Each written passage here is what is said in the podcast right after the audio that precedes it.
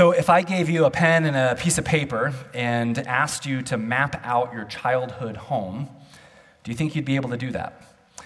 Would that be an easy task for you? Would it be a boring task for you? Would it be an emotional task for you? Is it something that would stir up um, positive things or negative things? What would it be like to map out your childhood home? Um, I, I shared this with the first service quite vulnerably. Um, it, there would be a, if I were to show you my home, there would be a stain on the wall from where it, we took one of those like, like really silly, like softball-sized gummy, really weird toys that like, they're gross. But we threw it as hard as we could against the wall and it stuck there. And it was so high up that it, it was like, yeah, super high up that it was stuck to the wall for like three or four years. It was quite a while. Um, it was pretty gross. My mom was thrilled by that. Um, but also on this map of my childhood home, I could show you places where I've been in arguments with my siblings. Um, I could point out to you precisely where I was when my mom opened up her Bible to me. She herself, uh, a new Christian at that point in time, and she opened up the scriptures to me, sharing really dear, tender things that, you know, I was a teenager at the time, so I tried to play it cool. But inside, the Holy Spirit was working. Um, so I, I could map all of this out uh, in my childhood home. So David Ferrier says that homes are like a clock. I love that. Homes are like a clock. He says houses have memories to them. I'm sure that's true for many of you as well. Well, today is a special occasion for our congregation for multiple reasons. First of all, Restoration is six years old today. Woot woot. That's going to be great. Yes, praise the Lord. Um, It's, it's yeah, I, I'm still just blown away by the Lord's graciousness and sustaining us over these last six years, uh, which have been quite a journey, you could say. So thank you, Jesus. But also this weekend marks for us the second anniversary of moving into this building. Uh, it was two years ago when these dear Lutheran saints trusted us to become the new stewards of this facility. And wow, like what a tremendous gift that is, but also what a tremendous responsibility that we now have in light of this. The building is like a house, isn't it? This building is like a, a home for, for our community, uh, anyone. I mean, you, you are welcome here. Uh, but it it has it's like a, it functions like a clock as well, doesn't it? And even though we've only been here for a couple of years, many many memories have happened in this place. Uh, some of you, as I'm looking at who's here today, many of you were married here. I think there's like four couples in the room right now who were married right here on this moment. Uh, we've also marked um, sad occasions. There's been a couple of memorial services that have been here. Children have been baptized here. Uh, in fact, today, we'll, we baptized four at the first service. We're baptizing four more this service. Friendships have sparked in this room. We've gathered together and prayed for very difficult events here in this room. And tonight, we're going to gather again. You're all invited uh, into the fellowship hall, and we will feast together. We will party together. It'll be a great occasion. This is a house where memories are being formed, is it not? But today is also a special occasion beyond that extends beyond our congregation. Uh, today is All Saints Sunday, as, as Aaron shared at the beginning of the service. And this is a, a, a holy day that is being celebrated across the globe, it's a globe, and it's been celebrated across um, throughout time as well. And here we give thanks to our Lord and God, who is the faithful one, who ministers and, and uh, to, to people and calls people to himself faithfully generation after generation after generation. He is the faithful God who continues to rescue sinners and to call them into his kingdom of light by his grace and by his love.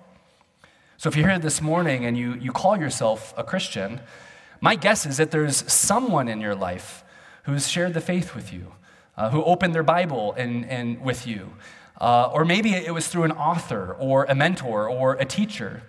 Take time today, please, to either contact that person, that would be great, uh, but also be sure to thank the Lord God for these dear saints that have been in your own life, uh, that have sustained you, that have encouraged you throughout your journey. Well, I also love today because what this day reminds us is that we have a home in Jesus, that we have a home in God. I hope that came through so clearly in the scripture messages this morning. And so I want to I want to walk us through this passage. We're going to we're going to move through this in in three different uh, I want to hit on each of the three passages today. And keep in mind that you were invited into the home of God, that you are invited to, to enter into his presence, to be formed by him and, and his people with spiritual mothers and fathers and, and brothers and sisters and sons and daughters. You are welcome into the family of God. Now, I imagine earlier when I asked you about mapping your, your childhood home, that, that could have stirred up some positive memories, but it also may have stirred up some negative memories. And so you might not have a concept of home that's particularly helpful or that's good to revisit. And I don't want that to distract you from what Jesus has for you, from what the, the Bible shows us. Because the, the biblical idea of home is, is beautiful. It's healing. It's, it's, it's restorative. And so please listen to this. Listen to the way in which God describes his home. And another little disclaimer, when I say God's home, I don't mean simply a building, because Restoration existed before getting a building. Most Christians throughout time have not had a building.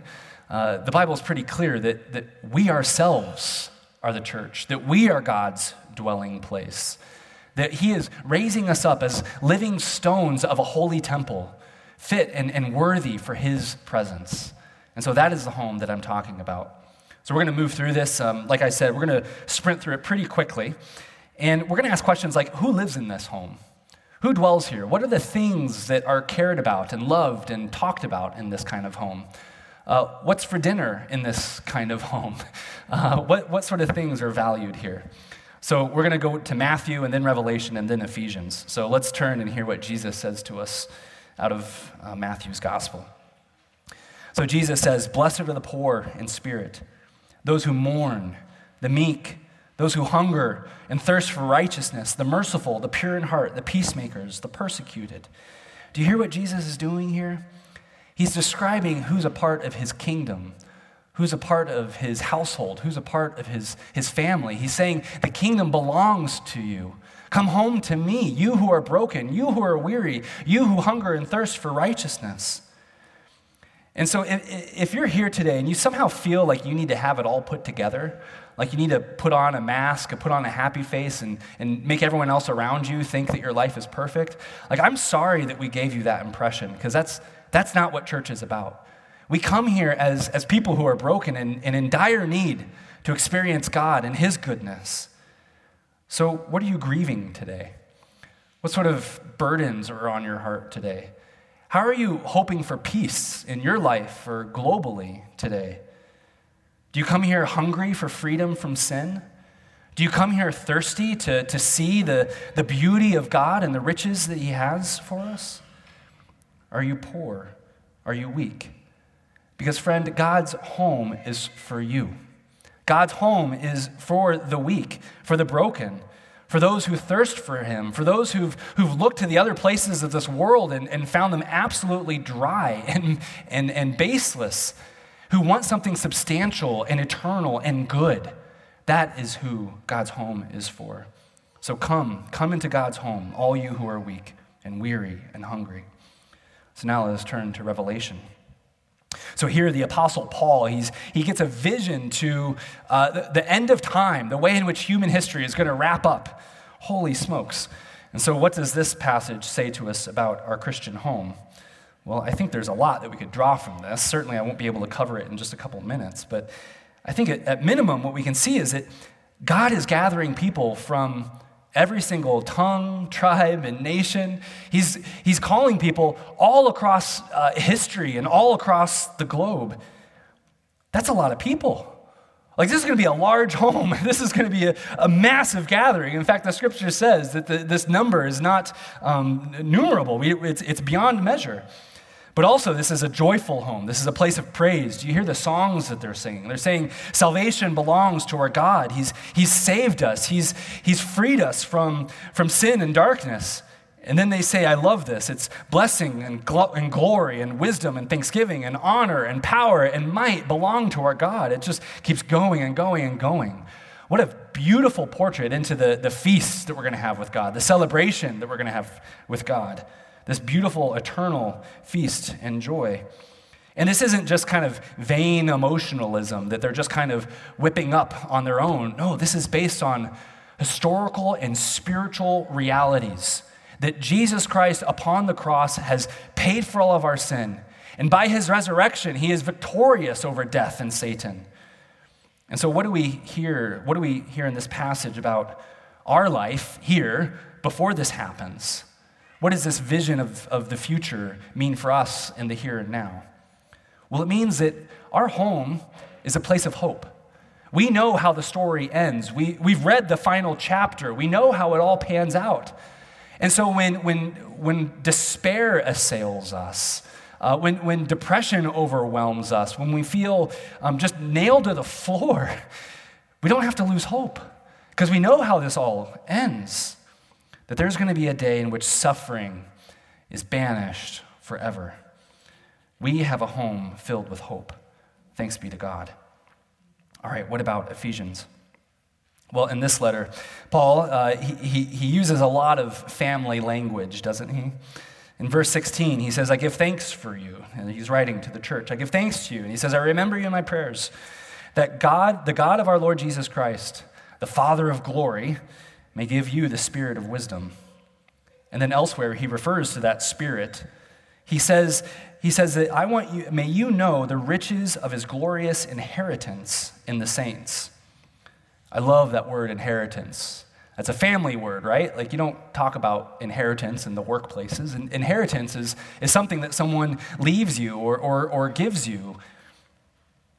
So my, my grandfather, when he returned from World War Two, uh, and let me just start off even by saying, don't be distracted by by this. Um, how do I say, I'll just say this. So my grandfather, he opened up a tobacco shop, a pipe shop. Um, I'm not endorsing tobacco right now, okay? I don't need email about tobacco after the service. Um, but he started this this pipe shop. It was the, he had the largest, largest cigar selection west of the Mississippi. It's in Kansas City. You can still go to the plaza and visit uh, Diebel's Sportsman Gallery. Uh, you can buy other things besides tobacco there. Um, but it, it was just, I remember as a kid visiting the shop, and I myself don't participate in that, and that's not a value statement. If you do, that's fine. Like, okay. All right, enough disclaimers. But I would step into the the shop, and I would just, I, I love the smells that are there. I mean, it was it was a, a beautiful aroma. It was good. My grandfather was a hard worker. He he built up this business, and he he established a, a reputation in the Kansas City area. In fact, when he passed away, uh, one of my professors uh, in college was asking me about this pipe shop, and he kept saying, this sounds familiar. This sounds, oh, Diebel's. He said, yes, I went to college in the Kansas City area, and I was a poor college student because I spent all of my money in your grandfather's pipe shop. And I said, thank you, Father Dorset. um, but yeah, so um, he also made his own pipes. He called them Diebel's um, bench-made pipes. My grandfather loved his wife well. She knew that. Uh, he loved uh, his children, my mom. He loved us, grandchildren. And after he died, I inherited one of the pipes that he made. And I love that thing. Um, I uh, sometimes I'll, I'll pull it out of its box, and I'll and I'll hold it, and I'll smell it. It smells just like the shop did. And in that moment, I'm I'm reminded of him. I'm reminded of his character, of his love for his family. I'm reminded of of his, yeah, just his abundant, hardworking attitude, his love. That physical inheritance, that pipe, is a reminder of invisible realities. That inheritance is a reminder of invisible realities. Maybe you have something like that in your life that someone has left you, you know, a picture or maybe a jacket or something, and holding that physical thing reminds you of the invisible realities, such as their love for you or the example that they were in your life. So where am I going with all of this? Well, brothers and sisters, our Father of glory has given us a rich inheritance, far more valuable than a pipe, and definitely not as controversial, maybe. Um, but he's given us the riches of his glorious inheritance. And Paul tells us exactly what this inheritance is. It's his spirit, his presence. It's knowing that, that when you decide to, when you follow the Lord Jesus Christ, that he is actually with you. That also came across in our Revelation reading. You know, when we're we're told that we will be sheltered by his presence, that we will be with God. That is the inheritance that we're able to experience now. This is precisely why we baptize. This is what baptism is. Baptism is this moment that, that we experience the presence of Jesus. He commands the church to baptize. We're told that we're spiritually united with Christ in baptism, that by the pouring of water, we receive the forgive, the assurance of the forgiveness of sins. We're filled afresh by the Holy Spirit and received into the household of God. We receive the, the inheritance, the Holy Spirit. And so we don't have to wait until the end of time to, to experience God. We get a, a foretaste of that in the here and now. And this is not something that just kind of gives us lovely feelings here and there. It's not just something that makes us feel warm on the inside. There is power in the Spirit of God. There is power of the Spirit of God at work in your life right now and among us right now. Paul says, may you have the, the immeasurable greatness of the power of Christ working within you. What does that power mean? What does that do for us? Well, he has the power to remove guilt and shame from your heart. What haunts you? The power of God can remove that from you so that it doesn't haunt you anymore. He has the power to heal our, our wounds. He has the power to mend broken relationships, to destroy sin in your life. He has the power to defend you from the attacks of the evil one. He has the power to deliver you from temptation. He has the power to answer prayer. This building is a reminder of that, right? Our home is a home of power where the Spirit of God is at work. And man, I felt that during that music this morning. Like what a foretaste of, of the power and the joy and the goodness and the beauty that can be had in the home of Jesus Christ. So if this is all new to you today, if, if you're here and you're just kind of checking out church or Restoration or, or faith in Jesus, I invite you to come home. Make your home here because you are welcome here. Come, come and, and lay down your burdens, you know, confess your sins. Come and receive from the Lord Jesus Christ. Come and make your home here. Come home to Jesus and the church. Because friends, this is, this is a place for the weak. This is a place for those who are, are burdened and thirsty and hungry. This is a place of hope. We, we point to a future reality that's been promised to us, that sin will be purged from the cosmos forever.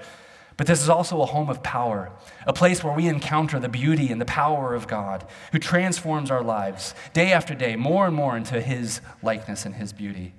So friends, I invite you to come home to Jesus and his church. Please pray with me.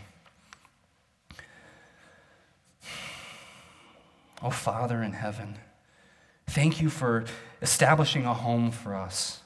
We rejoice in you because you sent your Son, Jesus Christ, into the world, Lord, to, for our salvation, that through him, you're calling us home to yourself. You're raising us up as living stones of a holy temple.